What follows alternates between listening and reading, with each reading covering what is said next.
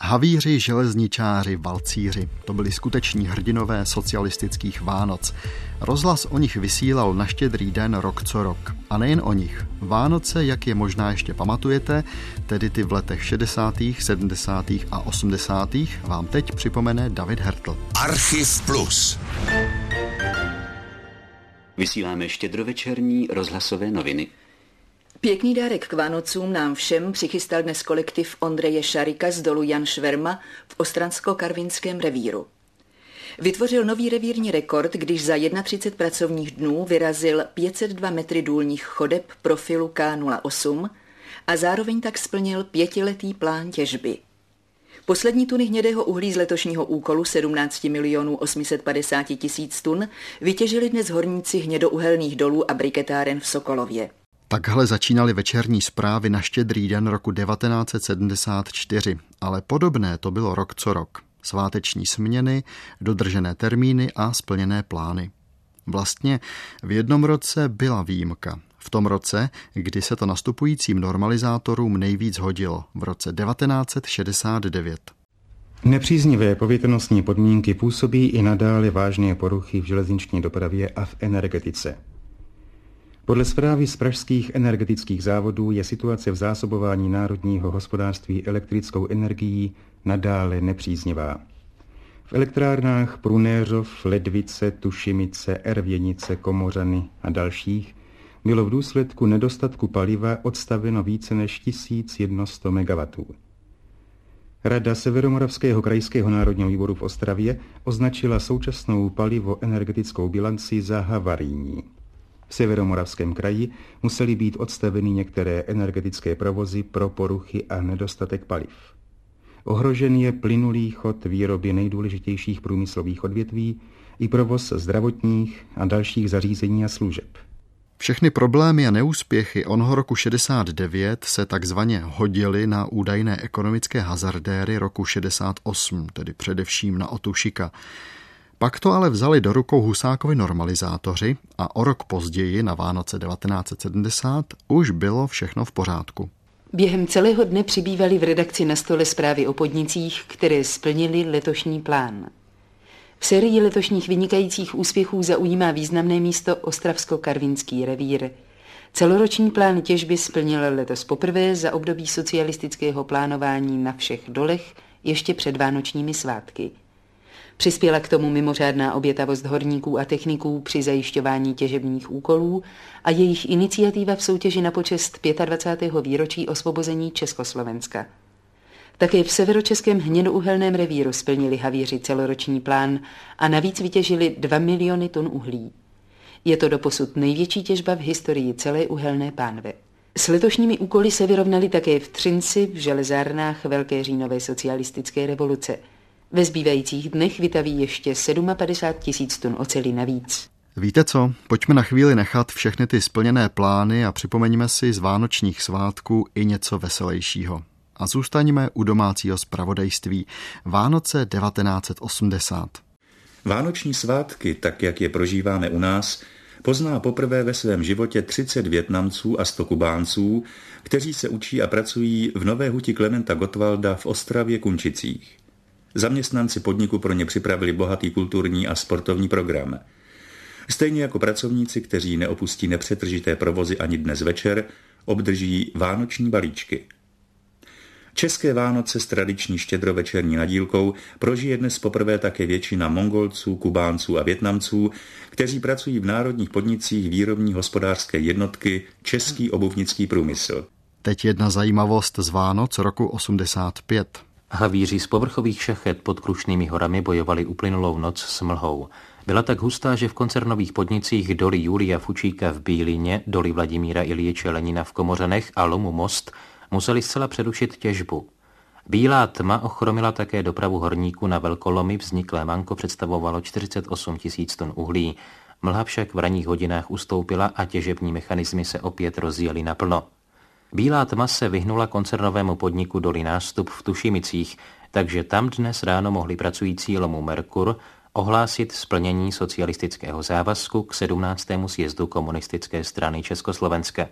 Podařilo se jim od 22. listopadu vytěžit 1 451 tunu paliva, což je zhruba o 67 tisíc tun více, než činil dosavadní měsíční rekord pracujících lomu Merkur. No a na závěr domácího zpravodajství jedna informace, která už tak trochu míří do světa.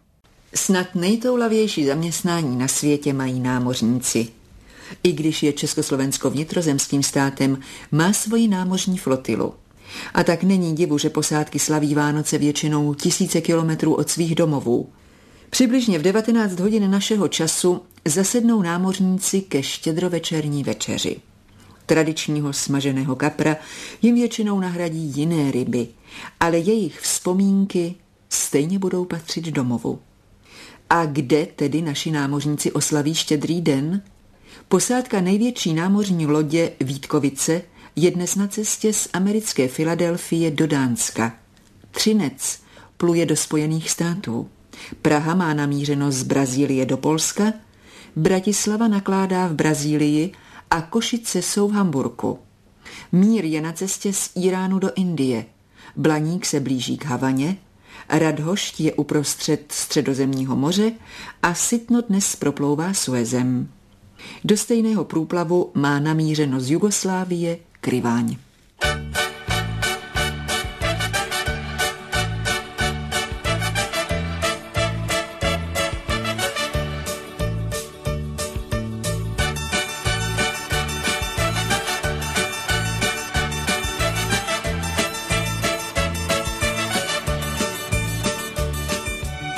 Doufám, že vás tenhle téměř cimrmanovský výčet míst, kde se právě nacházejí československé lodě, pobavil stejně jako mě.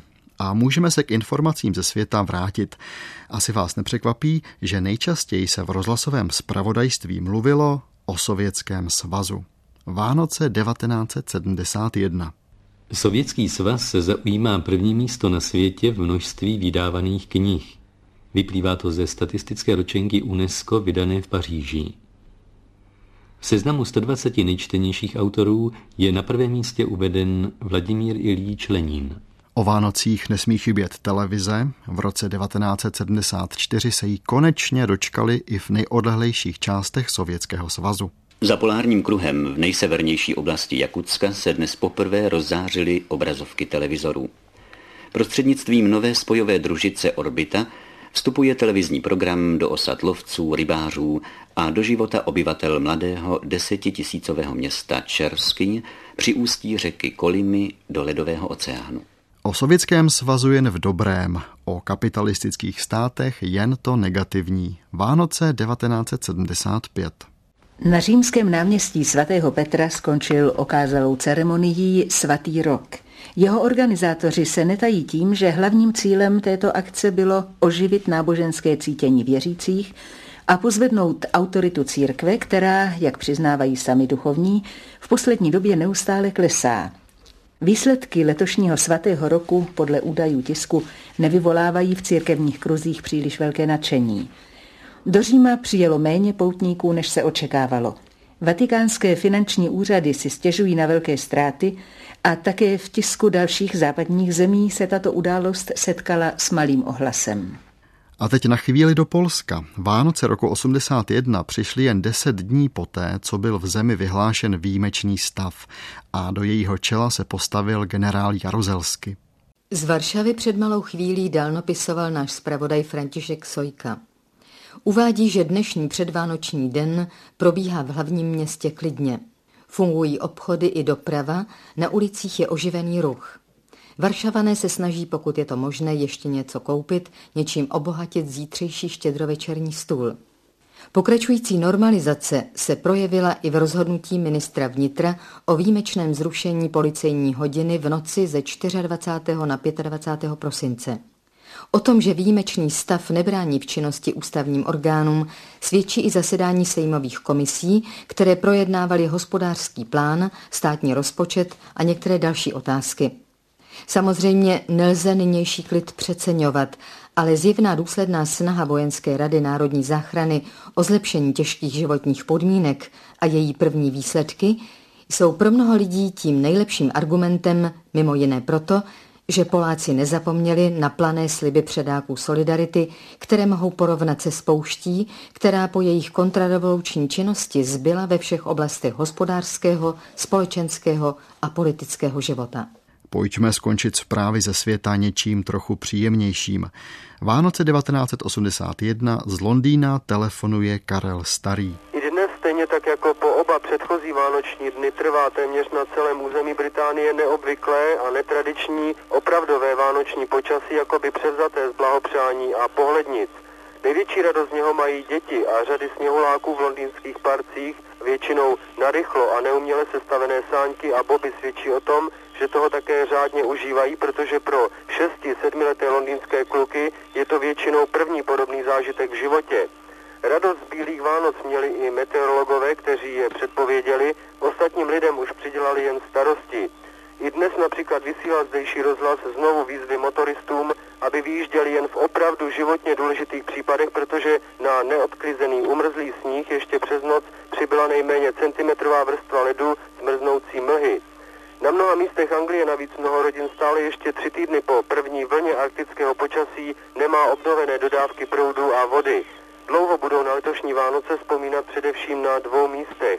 Tím prvním je oblast na rozhraní Anglie a Walesu, kde naměřili vůbec nejnižší teplotu v britské historii minus 29 stupňů Celsia a v jedné vesničce v hertfordském hrabství, která byla po 3 dny odříznutá záplavami sněhu od světa.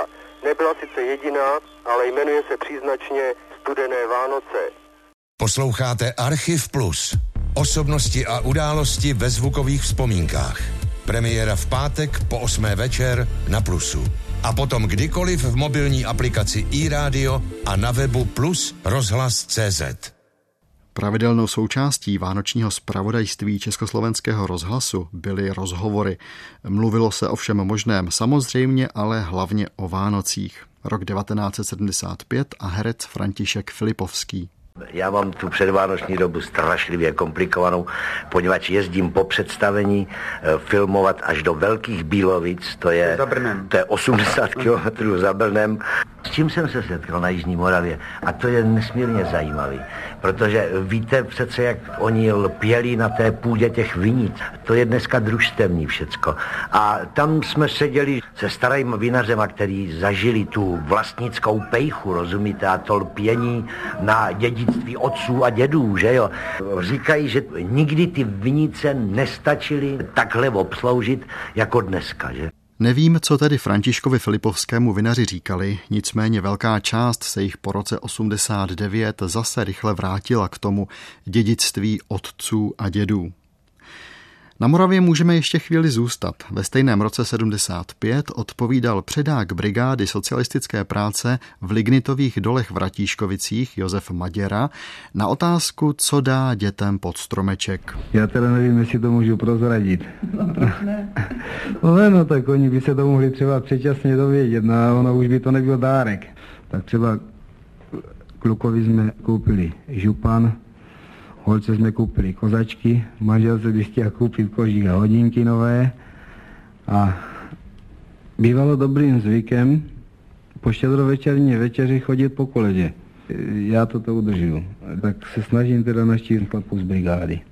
Jedna věc je jistá, že můžeme děkovat opravdu dnešní naší společnosti za to, co dnesky člověk má, protože já jsem éru předválečnou ještě zažil. Doba, kdy jsem jedl chleba, já se tomu říká z kukuřice šrotované, a dostal jsem pod stromeček ořechy nebo sušené švestky, to už je dávno pryč.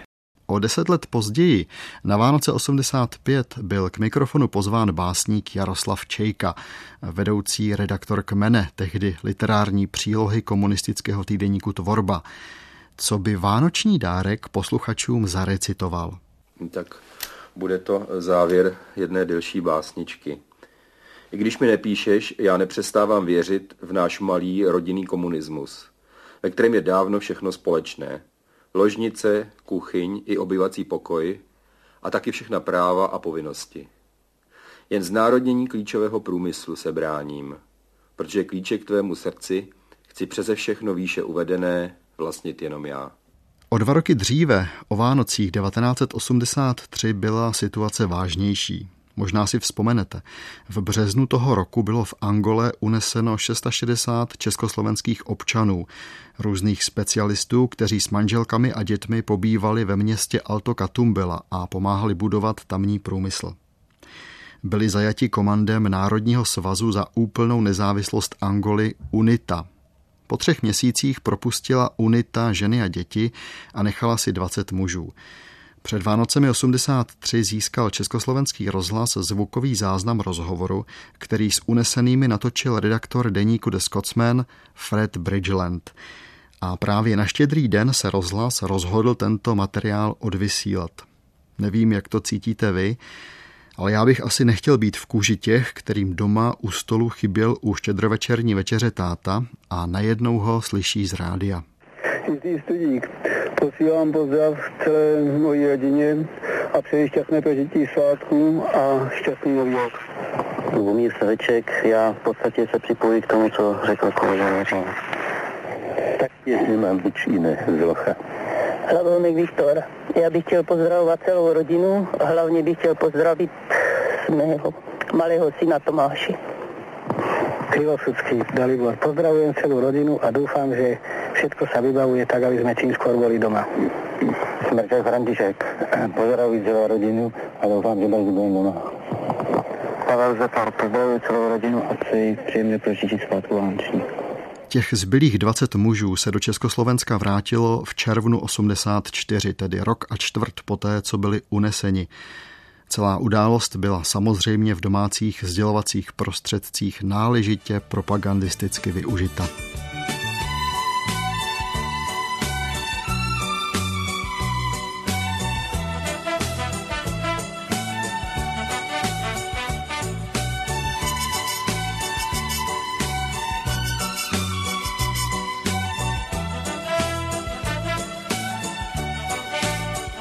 Vraťme se k něčemu typicky vánočnímu. Občas se i rozhlas trochu odvázal a pustil se na tenký led kritiky. Tedy jen té komunální ta režimu nevadila, protože navozovala mezi lidem dojem, že přeci jen se lze někdy ozvat. Takže Vánoce 1973 a názory občanů pozbírané v pražských obchodních domech. No podívejte, jsem skoro 2 měsíce tam scháněla pánský zimní kabát. Ono je to dneska dost problematický, protože vezmete-li si dnešní mladé muže ve věku takových 14-15 let, tak to už pomalonku tu dětskou velikost neoblíkne ani pro ty mladiství. No a nakonec se to odrazí teda v konfekci pro dospělí, pro ty drobnější muže, že potom pro ně už fakticky není nic dostání, takže myslím, že i s tímhletím by náš oděvní průmysl měl počítat. No tak víte, člověk ten textil nenakupuje tak často, ovšem zaráží mě jedna věc oproti loňsku, co jsem si mohla všimnout, že třeba novinky loňský jsou letos podávány opět jako čerství novinky a myslím si, že v tomto sortimentu, v kterém lidi nakupují, ne tak často by se ty novinky měly vyskytovat aspoň jednou za rok. Tak zdá se, že se sortiment proti loňsku rozšířil, ale přeci jenom člověk, když schání něco konkrétního a třeba schání barvu nebo velikost, tak se nad tím dost nalítá, spíš aby měl nějaký známý po těch kšeftech. Ale samotný nábytek už stojí teď dost peněz a mezi lidem se šíří fáma, že by se měl v příštím roce zdražit a myslím si, že už to by bylo moc. Podívejte se, já už delší dobu přemýšlím o tom, že bych si koupil nějaký radiopřijímáč. Jenže před chvilkou jsem vyšel z obchodního domu Diamant. A to, co jsem tam viděl dneska, je právě to, co jsem tam viděl loni a předloni. Nevím, kdo přemýšlí nad inovací sortimentu, myslím tedy konkrétně sortiment v radiopřijímačích. Ale není to nic, co by mohlo spotřebitele jako takového potěšit. Výrobky jsou pořád na stejné úrovni po stránce vzhledové a zřejmě i funkční.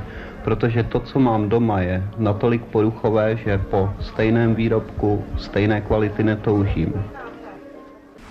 Kování ke skříním, teď si vzpomínám, že já jsem nedávno sháněl kování ke skříň a nemohl jsem ho prostě sehnat, nebylo na trhu. No, já jako věřím, že to nehraje tak velkou roli v obchodním obratu, že? Ale přesto ten drobný spotřebitel to potřebuje. K vánočnímu vysílání patřila i různá vánoční zamyšlení nebo vánoční vyznání. Bylo jich za ta léta hodně, střídali se známí umělci, hrdinové socialistické práce a nositelé státních vyznamenání. Co je zajímavé, mnozí z nich dokázali skutečně o svátcích říci posluchačům něco hezkého. Někteří ale uměli zatáhnout politiku i do Vánoc. Například Jiřina Švorcová. V roce 76 měla plno práce s natáčením seriálu Žena za pultem a na Štědrý den se v rozhlasu takto zamýšlela nad Vánocemi. Mně někdy svět připadá jako strmé schodiště, po němž lidstvo zvolna vystupuje vzhůru. My jsme stanuli na značně vysokém stupni vývoje. Ohledneme-li se zpátky, musí se nám až srdce zastavit nad představou, jakou fantastickou sílu ducha, jakou nepředstavitelnou víru v reálnost spravedlivého světa, jakou neuvěřitelnou lásku k lidem a jakou statečnost museli mít ti, kteří první pozdvihli a dále nesli pochodeň revoluce, kteří klestili cestu svobodě tmou nevědomosti a nevíry. Jakou nesmrtelnou víru a odvahu měl a má třeba lid Vietnamu. Jak chrabré srdce měl a má třeba Luis Corvalán, jehož osvobození jsme v uplynulých dnech s takovou radostí uvítali. A to ještě nebylo nic třeba proti výkonu, který na Štědrý den roku 74 podal zahraničně politický komentátor Antonín Kostka. Zní to jako paradox, ale není to než pouhé konstatování, když řekneme, že teprve realizace myšlenek marxismu-leninismu vtiskuje vánočním svátkům jejich skutečnou náplň jako symbolu míru, pokoje, dobré vůle a pohody. Nejsou tím míněny vykonstruované a už tím pochybené paralely mezi humanistickými záměry křesťanství a komunismem, protože praxe ukázala, že jde o kvalitativně zcela odlišná pojetí. Jde o prostý fakt, že teprve realizace marxisticko-leninských myšlenek vytvořila podmínky, aby se Vánoce, ale nejen Vánoce, mohly stát skutečně dobou míru, pokoje a spokojenosti. Letopočet ukazuje, kolik roků uplynulo od narození Ježíše Krista, který je pro křesťanství zvěstovatelem míru a dobré vůle mezi lidmi.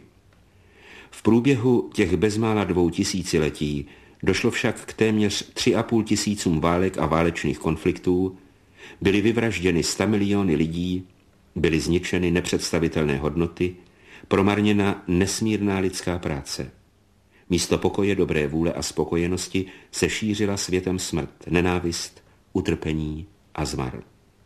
Teprve poslední desetiletí dalo lidstvu nejen naději, ale i reálnou jistotu, že jeho odvěké sny o trvalém míru a spokojenosti, které se odrazily v křesťanském, ale i všech ostatních náboženských nebo filozofických systémech, jsou uskutečnitelné, dosažitelné. Neboť jsou to léta, kdy je sklízeno ovoce dlouhodobého a vytrvalého úsilí Sovětského svazu i jeho socialistických spojenců o takový poměr sil a takové vztahy ve světě, které mění trvalý mír z vytoužené vidiny v konkrétní skutečnost. Správné rozhlasové noviny mají končit sportem a ani my to neuděláme jinak. Vánoce roku 82. A ještě upozornění příznicům lyžování.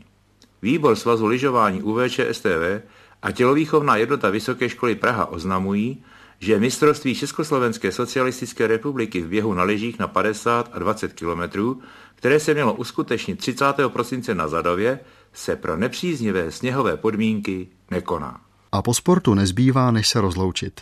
Byla léta, kdy hlasatelé zpráv popřáli hezké svátky. Ale byly také roky, kdy rozloučení po štědrovečerních zprávách bylo v podstatě malým uměleckým dílem, které muselo být dobře napsáno a citlivě předneseno. Jako třeba na Štědrý den roku 1975, kdy posledním příspěvkem rozhlasových novin bylo vánoční zamyšlení herce Vinohradského divadla Vladimíra Šmerala. A po něm... Dovolte nám, vážení posluchači, abychom se i my, pracovníci ústřední redakce politického zpravodajství a publicistiky Československého rozhlasu, připojili ke štědrovečernímu přípitku národního umělce Vladimíra Šmerala. Zároveň vám chceme poděkovat za četné dopisy i telefonáty, které se v mnohém staly námětem pro naši práci. A popřát vám osobních úspěchů ve zbývajících dnech letošního i v příštím roce. Mnoho štěstí přejeme vám všem, kteří jste se přičinili o naši dnešní štědrovečerní pohodu poctivou a iniciativní prací i odhodláním, se kterým za týden společně vstoupíme do prvního roku 6. pětiletky. Přejme si, aby nás toto úsilí provázelo i v budoucnu, abychom se za rok opět mohli spokojeně sejít u štědrovečerního stolu.